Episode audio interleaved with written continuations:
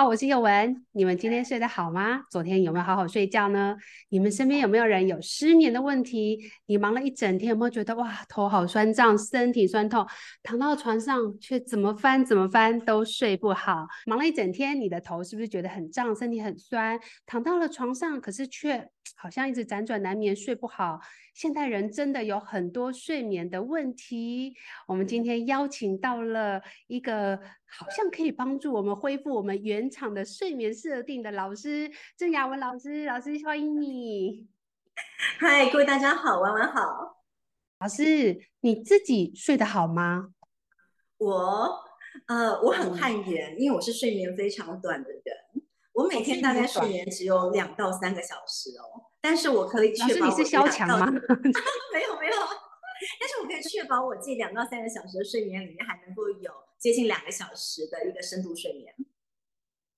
两个小时还是有呃两三个小时里面有两三小时的深，就是那算是很深嘞，就是几乎对呀整段百分之八九十都是在深度睡眠。没错啊，我自己在做睡眠的研究，我们会发现呢，无论你睡眠时间长短呢，其实大部分你去看一下，深度睡眠的时间大概都是呃接近两个小时，其实已经算是很不错。对，我有很多的个案，深度睡眠大概就只有四五十分钟，无论他现在睡还有三十分钟的，嗯，对啊，哦，所以老师，其实你这样算睡得好，因为很多人都会觉得睡得好其实是要睡得很长，好像其实不是哈，现在其实会去看你的手表侦测有没有睡，呃，你的 深眠时间有多久。所以老师是睡得很好哎、欸，那老师你真的没有资格写好眠芳疗，完全不浪费时间哦。对啊，就是我也很羡慕这样的体质，就是可以立刻，我们就是说快充型的，就是充电很快。可以设定。嗯，那老师可以介绍一下自己的经历，介绍给就是自自我介绍一下给我们听众朋友认识一下雅文老师。OK，好，呃，我在教学业界哦，今年满三十二年。那三是很早期呢，就进到所谓身心教育的一个领域里面。那我自己是二零零四年从英国回到台湾。那我在英国的工作呢，是医院里面的门诊的催眠师，所以当时会来找我做一些门诊啊，催眠门诊啊，其实很多时候也都是一些失眠相关问题的个案族群。然后后来回到台湾呢，我大部分都是在从事一些长照领域或者就是身心相关领域。那我比较着重的是在长辈跟孩子的族群。那这几年在台湾呢，其实大部分从事的芳疗的教育呢，还是会以呃身心的一个促进、健康促进来着手。所以我横跨的一些。呃，产学业界啊，或者就是一些族群可能会比较宽广一点点。那嗯，这次为什么会写这个所谓的呃芳疗相关的睡眠的书籍哦？最主要是因为无论是哪一个族群，其实大家告诉我的都是他们睡得不太好。我觉得睡眠真的是现代人很多的问题。那小孩其实反而比较好解决。嗯。那我以前也不觉得我是一个会有睡眠，或是我身边会有睡眠的问题，可是。我发现这几年可能 年纪增长以后，发现现在有很多的人会有面临到照顾小孩跟照顾老人，就是两端。以后我们就等于是中间的夹心饼干，蜡烛两头烧，以后进而去影响。就像我们就是真的很累啊，可是很累以后，我们就又有很多的事情会让我们睡不好。然后我觉得老师这本书，我觉得蛮有趣的事情，是因为芳疗书很多，然后我拿到的时候想说，好，眠芳疗到底要写什么？后来稍微打打开一看，哎，我觉得好像 回到了在写艾尔菲论文的时候的感觉，就是老师把那个睡眠切好多种，然后每一种其实讲真的有点像，但是又不是那么像，就是把它做一一的分类。然后我看的时候，我就觉得，哎，原来睡眠还可以切这么多种。那老师自己是怎么解读你这本书的，就是一种写法？我觉得上面比较特别，就是其实这本书有点像是我的工作记录表。就是我这么多年来哦，针对睡眠的族群里面，个案族群里面，真的就是五花八门。那后来分门别类，其实我自己带着学生们在做一些睡眠研究的时候呢，我就让学生们分门别类去呃辨别不同的一个族群，他们所产生的一些状况，或者是说他失眠背后所造成的一些呃主要的一个原因啦。那这个部分呢就被我们挖出来了。就分成这几类，那这几类呢，说真的也只是一个大致的类别。其实这几类还是有些小细项，那就不知道就是我的读者或是听众们，大家你的睡眠的状况是怎么样？其实可以详加去比较一下。老师，我很好奇，就是 像老师自己遇过最印象最深刻的很难处理的睡眠个案是什么？睡眠个案很难处理吗？很难处理。其实每一个失眠的人都有自己的故事。哎，你像睡不好这件事情，有一些人他是睡不着，对，他能够一整个晚上跟煎鱼一样睡不着，但是有很多他很好睡，但是每五分钟会醒一次。对，嗯，然后也有那一种就是。清晨两点三点他就醒过来了，嗯，然后醒过来还不见得是要上个厕所喝个水就可以倒头就睡，他就会一觉到、嗯、就这样子眼睛睁开看得到天亮。所以对于每个人来讲的话呢，呃，很难讲。我曾经就是在做失眠的一个团体的时候呢，就有长辈因为这样争执起来。有长辈说最不好的睡眠就是睡不着，有长辈说最不好的睡眠就是属于半夜会醒过来。有些长辈说，对不对？我觉得长辈真的很多哎、欸，因为我觉得现在台湾很多人看睡眠门诊，或者是吃安眠药，或者是身心科，他们就是只想要一件事：我想睡着，我想好好睡。我真的在接触芳疗以后，然后当然也遇到了很多个案以后，我发现他们都是说我要想睡着，然后想睡着就像老师讲有两种，就是第一个是他可能有睡着，但是他觉得我没睡好，就是他一直觉得，你就觉得他好像有闭着眼睛睡啦，可他就说我其实没什么睡。第二个就是老师讲，就是他半夜一直起来，我真的有遇过，就是他们吃了身心科的药，而且给的还不轻喽。然后，但是他可能就是，嗯，就是像老师讲的，十二点要起来一次，像打卡一样，两点就起来一次，四点起来一次，然后六点又要起来一次，然后七点照顾他的人就要上班了，然后就变成是他们就是。现在我觉得台湾真的蛮容易变成这样，因为像我之前好像看那个张曼娟老师的书，她就是她现在的爸妈也是有点失智的问题，以后她也是变照顾者嘛，然后就变成是像长辈这样的问题，就是照顾呃生病的人他本身就已经睡不好了，照顾者因为要照顾他，变成是我们也白天很累啊，可是我两点要跟你起来一次，四点起来一次，六点起来一次，七点我就要上班了，哇，真的很辛苦哎、欸，老师，那如果像这样子的。两类族群，我觉得是在台湾真的蛮常见。那像这样，老师会怎么建议他怎么处理自己？其实无论是照顾长辈或照顾小孩，其实都一样。那这个时候，其实我会说，要让你睡得好，那就要先把你们家的老人跟跟跟小孩给搞定。对啊，老师要教我们要怎么搞定老小孩还好，就是可能揍他两拳就可以睡。老人真的，我觉得很辛苦。然后我觉得最辛苦是他们其实有想要治疗，他们不是没有想要尝试，嗯、就是举凡说什么泡澡啦、喝牛奶啦，然后呃白天不要睡太多，他们都努力了，可是安眠药也吃了，可是真心就是睡得也不求多，就是睡得熟，嗯、好像也有点难。嗯，对了，其实我们先想到哦，你看那个学 IFA 的时候，其实大家不是有上到那个神经系统吗？然后有上到就是有关于睡眠的自律神经，其实自古以来哦，不就是那种日出而作，日落而息吗？人会随着我们的一个交感神经跟副交感神经的一个转换哦，去让清晨有精神，让夜晚呢可以好好入眠。所以一般来讲，我们回到这样的一个概念来看哦，早上没精神是因为交感神经不够嘛？那晚上睡不好是因为副交感神经不够嘛？所以这个部分就要去思考说你的自律神经怎么？哦，所以如果说就睡眠这个区块来讲，副交感神经为什么不起来？那有没有可能是什么东西啊干扰了、影响了你的副交感神经？所以芳疗的时候，大家不是就会谈到吗？就像薄荷醇的商品啊。所以我刚刚今天早上我也是去上了，就是长辈们的课程。然后呢，嗯、他们常常他们会提出来的就是像是一些啊，百插油啊。万插油啊之类的那一些，因为大部分哦，我自己所遇到长辈，很多时候挨家挨户都有这样的一个商品，然后觉得凉凉的，肌肉就不痛了，就很舒服，就感觉起来很好睡。但是这样的一个成分，其实呢，它会渗透到血液淋巴，跑遍全身，是不是就会启动我们的交感神经？对，交感神经被启动之后呢，它当然或许他睡得着，但是他会睡不好，因为整个晚上他的交感神经都一直在提振，在兴奋的状态。对对对对对。所以这个部分你会说他睡不好吗？其实我觉得应该这么讲，应该是他用错商品，或者就是用多了商品。嗯、那当他现在他停下来不用的时候呢？呃，是不是还是真的睡不好？这个时候应该会有点戒断期吧。就是我觉得长辈要戒掉那些东西，他们用起来有时候很像成瘾。因为我遇过有人就是，呃，他百擦油，他就是一个月要用掉一百二十 ml。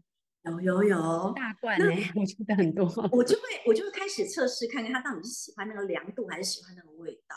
但是后来我又找到方法哦，你知道百擦油，我有很多的长辈是因为他喜欢它凉凉的，他觉得凉凉的就很舒服。所以后来我跑去中药房买冰片，冰片，冰片溶掉之后是不是也凉凉的？但冰片它毕竟不是提炼的精油，所以它的分子比较大，所以它的凉是在体表。那就比较不会影响到他的一个自律神经的一个部分。嗯、然后这里有长辈哦，从百差油换成冰片之后呢，嗯，他又可以凉，然后又可以睡得好，哦，就是两全再去调整。但是好像也是要去找出他们的原因，因为有一些像是什么。多思焦虑，就是有些长辈，比如说听到啊，小孩不生小孩啊，就是他的小小孩不想生孙子，啊然后就会自己在那边辗转难眠，翻来翻去。啊，小孩工作遇到什么事情，要开始翻来翻去。那如果像这种多思焦虑型的，老师会怎么建议他？还是说这个是有原因的？那么有原因的，我通常来讲，如果他的年纪还可以，愿意书写的话，这个时候我的心智图就会出现了。我会陪伴他们呢，去完成他的心智图，可能就拿一个那个图画纸出来。然后把小孩的状况写出来，嗯、写出来之后，我们的心理组就会习惯去拉嘛。对，那这个部分他就会拉出了一些他可以怎么样帮助他，或者就是他是会写出一些他可以怎么样去提醒小孩，然后后面还会拉出来，那小孩子都有接受的时候，那真的就可以改善嘛。例如像小孩子如果经济不太好，那他提醒他建议他做，小孩子就赚得到钱吗？不一定。对啊。那透过了像这样自己书写啊，去思考啊，然后跟我们在做互动的过程当中啊，其实很多时候他们就会释怀。然后就会出现一句“儿孙自有儿孙福”，这个时候我就会在旁边就建议他说：“你还是先好好睡觉。”好，那个真的是有妈带的孩子就是，嗯，原则上是让他自己愿意放松放下。那甚至呢，就是有一些他就是还是很担忧，那我还是会提醒他，就是我们睡觉的时候先好好睡觉，要想明天早上再来想。所以睡前来讲，他为了自己好好睡觉呢，可能就会带他们做一些自己安抚，呃，安抚自己的一个方式。吸嗅的方式，或自己做做运动的方式。现在睡觉之前，他们会跟我 make point，就是睡觉前三十分钟会先好好的照顾自己，然后一切等到睡醒再说。老师，你自己也会有所谓的睡眠仪式吗？就是像你刚刚讲的睡前三十分钟这一段，老师自己会怎么做？这个我们也很好奇，就是艾尔贝尔校长会有什么神秘的 仪式这样子？人都有一个习惯，嗯。嗯，习惯这件事情我觉得很重要。就像有一些人，他可能喝一口水，他才要去睡觉，那你就不能够没有让他喝那口水哦。然后有一些人，他可能就是一定要去开一盏小灯，他才能够好好睡觉。所以有的时候他去旅行换个房间，可能就不太适应。那对我来讲的话呢，我可能就会很奇怪，我会去穿上我自己的那个睡觉的拖鞋。而且很好笑，是一个晚上，可能我在工作，拖鞋已经不知道到哪里了。但睡觉之前，我就会去找一下我的拖鞋到底在哪个房间，然后就把它给穿上之后，走走走走到我的我的睡床，我的床的布的地方，把我的拖鞋摆好，之后我就会把让我自己坐在床上，然后可能就是让自己拍一拍自己，摸一摸自己，抱一抱自己。呃，这个部分来讲的话，对我来讲的话，我觉得我还蛮适合用这样的方式来收拢我的身心。所以每一个人可以试试看，在睡觉前先观察一下自己有没有做了哪一件事情，你当天晚上可以比较安稳入睡。然后有没有说在睡前做了哪一件事情，你当天晚上的睡眠品质会比较好。所以这个部分其实可以听人家说的，或者是看一下人家是怎么做，然后自己尝试看看，然后自己观察看看。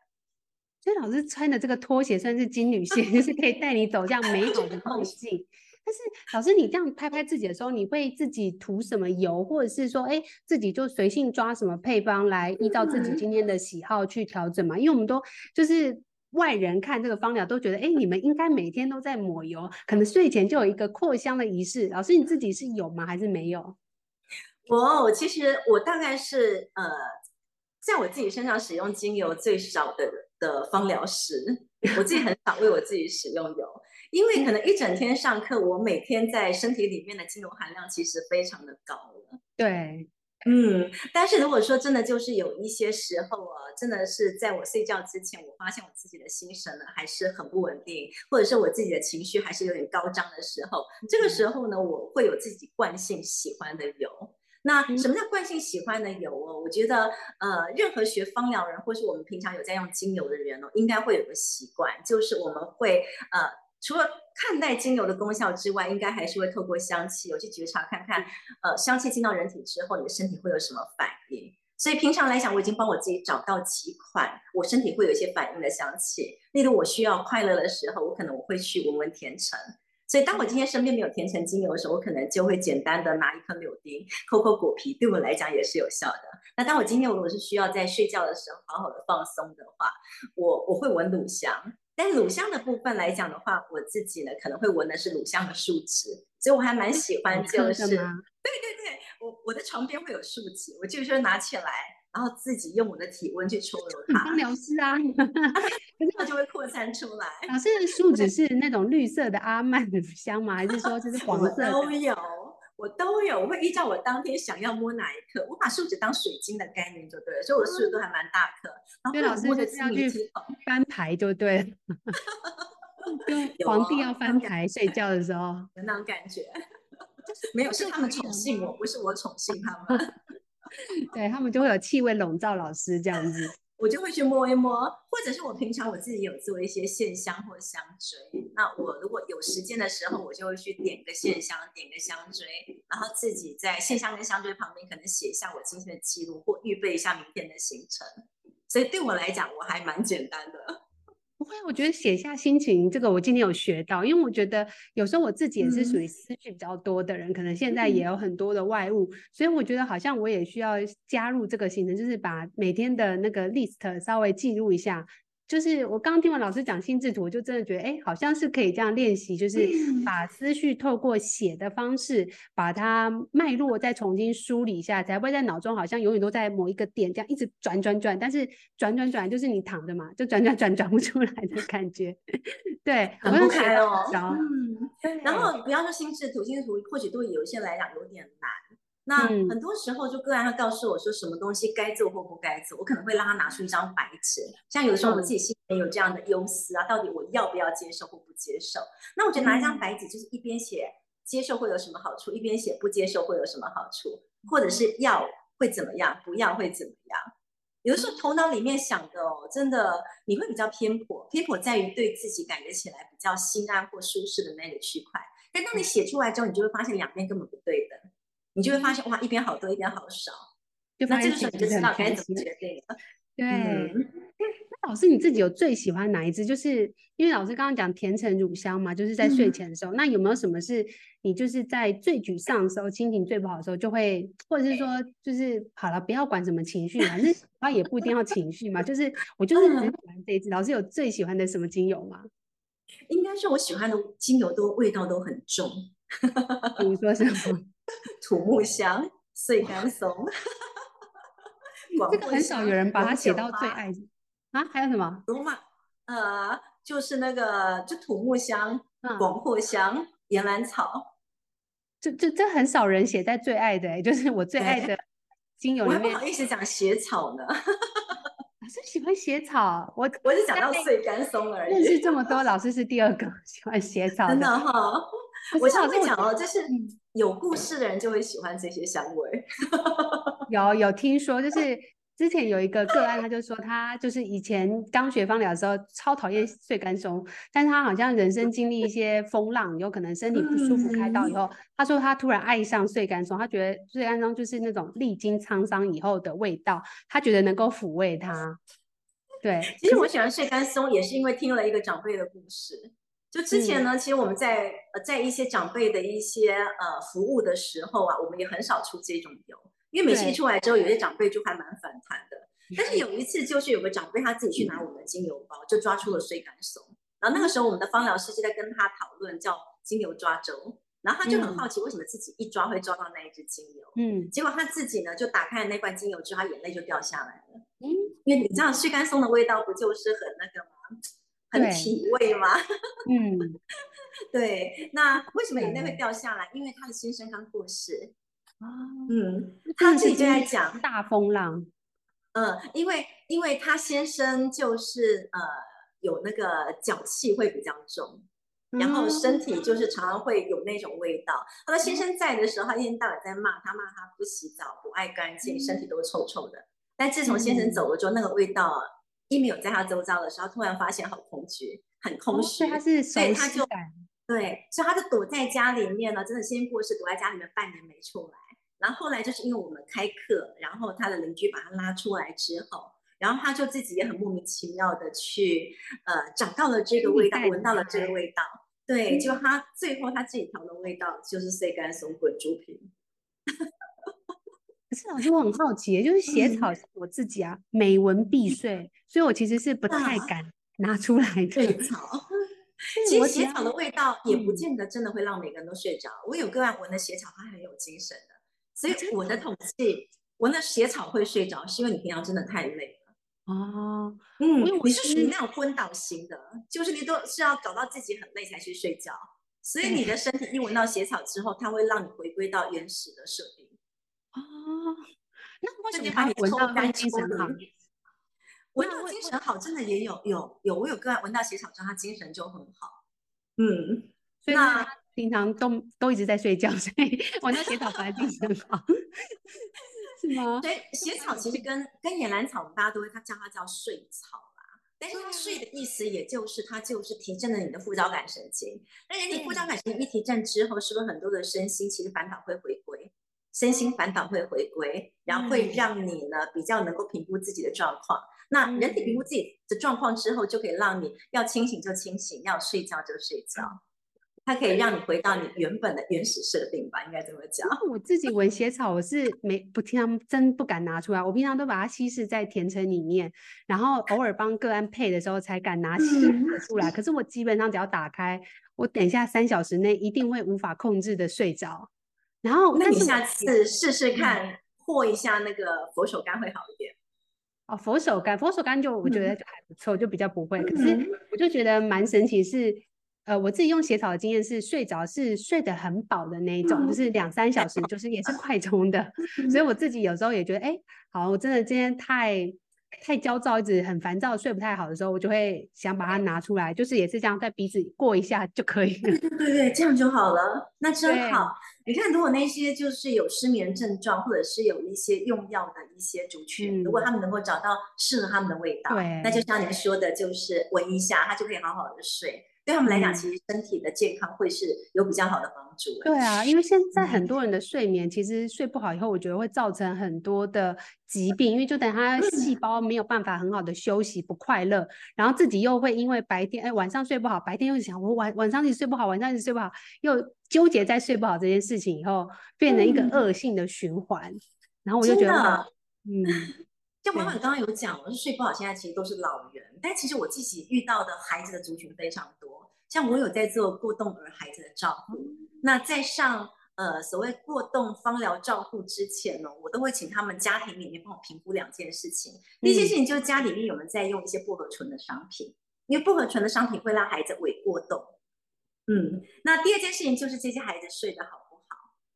嗯，所以通常来讲的话，只要有薄荷醇的类的商品，我们把它给排出，呃，拿离开这个家庭之后，然后把孩子的睡眠巩固好之后，其实有一些被医师判断是过动的孩子啊，都会瞬间变得不过动哦。所以反而是薄荷醇，可是薄荷醇的产品真的很多哎、欸，就是很多一些软膏啊、药膏啊，然后呃，不管是不是芳疗的，也都会放很多。就是我不知道是因为平价，还是说它的凉感是很立即，所以。真的是、嗯、那时候没有学芳疗，没有发现。一学完芳疗以后，打开每个药罐看，哎，都是对不对？对对对。对，我早上的时候上的长辈族群呢，他们有一个商品被把他们给吓到了。嗯，叫面速力擦姆。哦，对，它小茶是那个。嗯，对。因为在我们台湾那个东西就是给小孩子抹的，所以很多时候连新生儿都是抹那个。但你把它的成分 list 把它给列出来之后，你会发现非常的可怕。里面来讲，其实凡士林，所以皮肤过敏的，其实原则上皮肤干燥也不能够抹它，因为是凡士林为基底，它没有滋润的功效，对，对不对？嗯、然后再来就是它里面它是属于樟科的一个成分，所以是不是癫痫跟、嗯、呃跟那个蚕豆症也不行？然后再加上它里面有冬青跟薄荷，所以这个部分就是有在用高血压药物的长辈，然后或者就是一些睡不好的大人小孩，其实都不行用。对啊，还有什么？有些人会特别去香港拿一些什么什么叉叉的药铺的一个很什么对什么标万差油，哇，我这个抹酸痛都超强，然后我就拿过来一看，我说，哎，这是几乎是纯精油的浓度。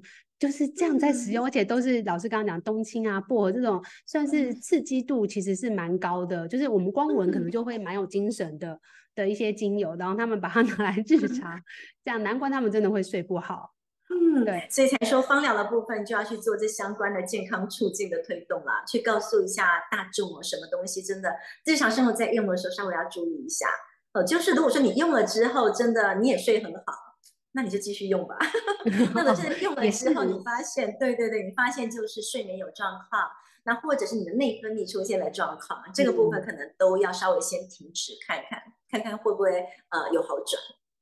那老师对过动儿除了抓出他们用的这些东西之外，老师会给他们一些简单的什么配方，让过动儿可以稍微。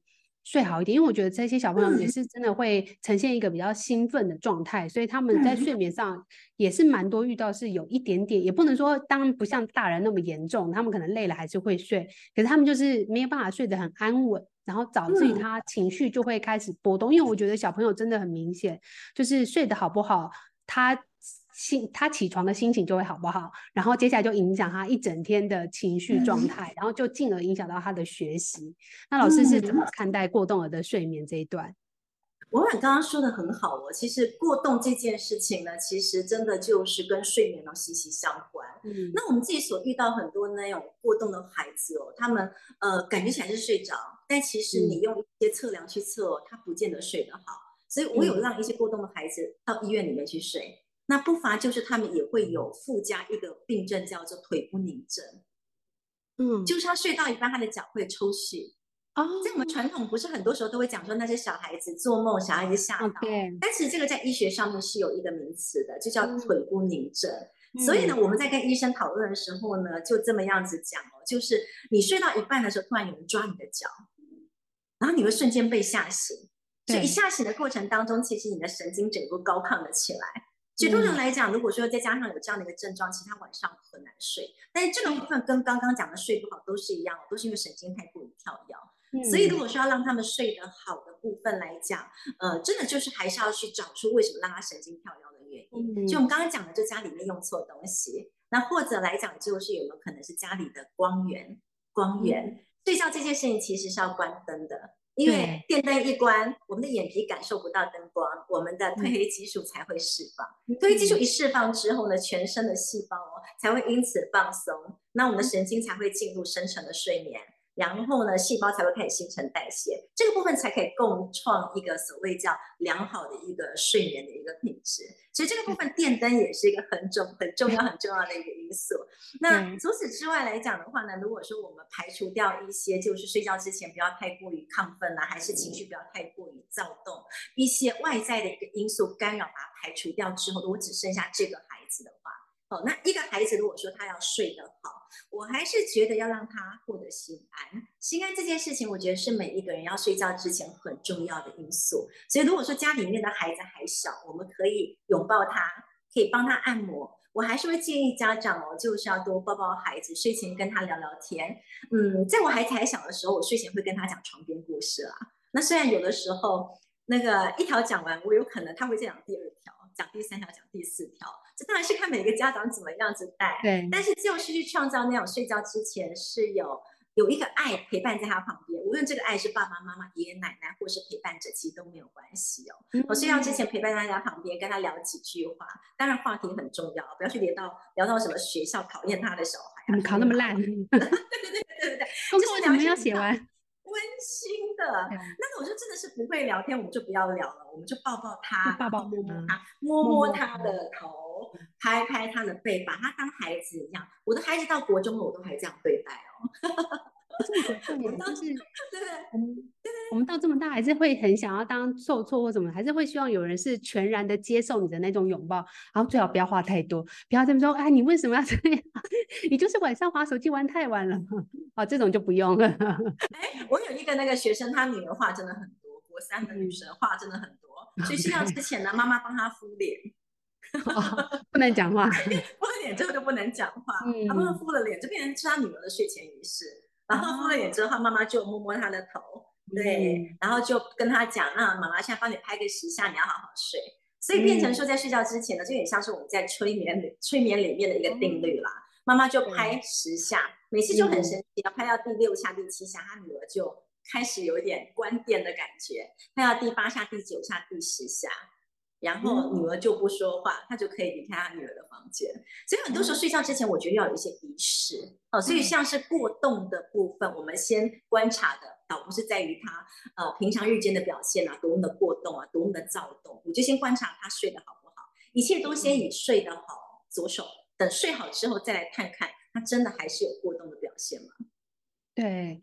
而且睡得好，真的对很多人都很重要啦。那我觉得这本书就是《好眠方疗》里面还有一个很有趣是，是很多当然它里面有提供了蛮多的配方，然后都不会太困难，因为有些 方疗书的配方很难找到那些精油，但是老师的书里面用的配方，我觉得算简单，大家都是三支左右。那还蛮有趣，是后面还有做了很多的，就是行为模式的一个介绍、分析，还有一些表格。这个芳疗植物园的。粉丝团呢也会再抽出一本书，那大家可以到贴文的部分去留言去抽书的活动。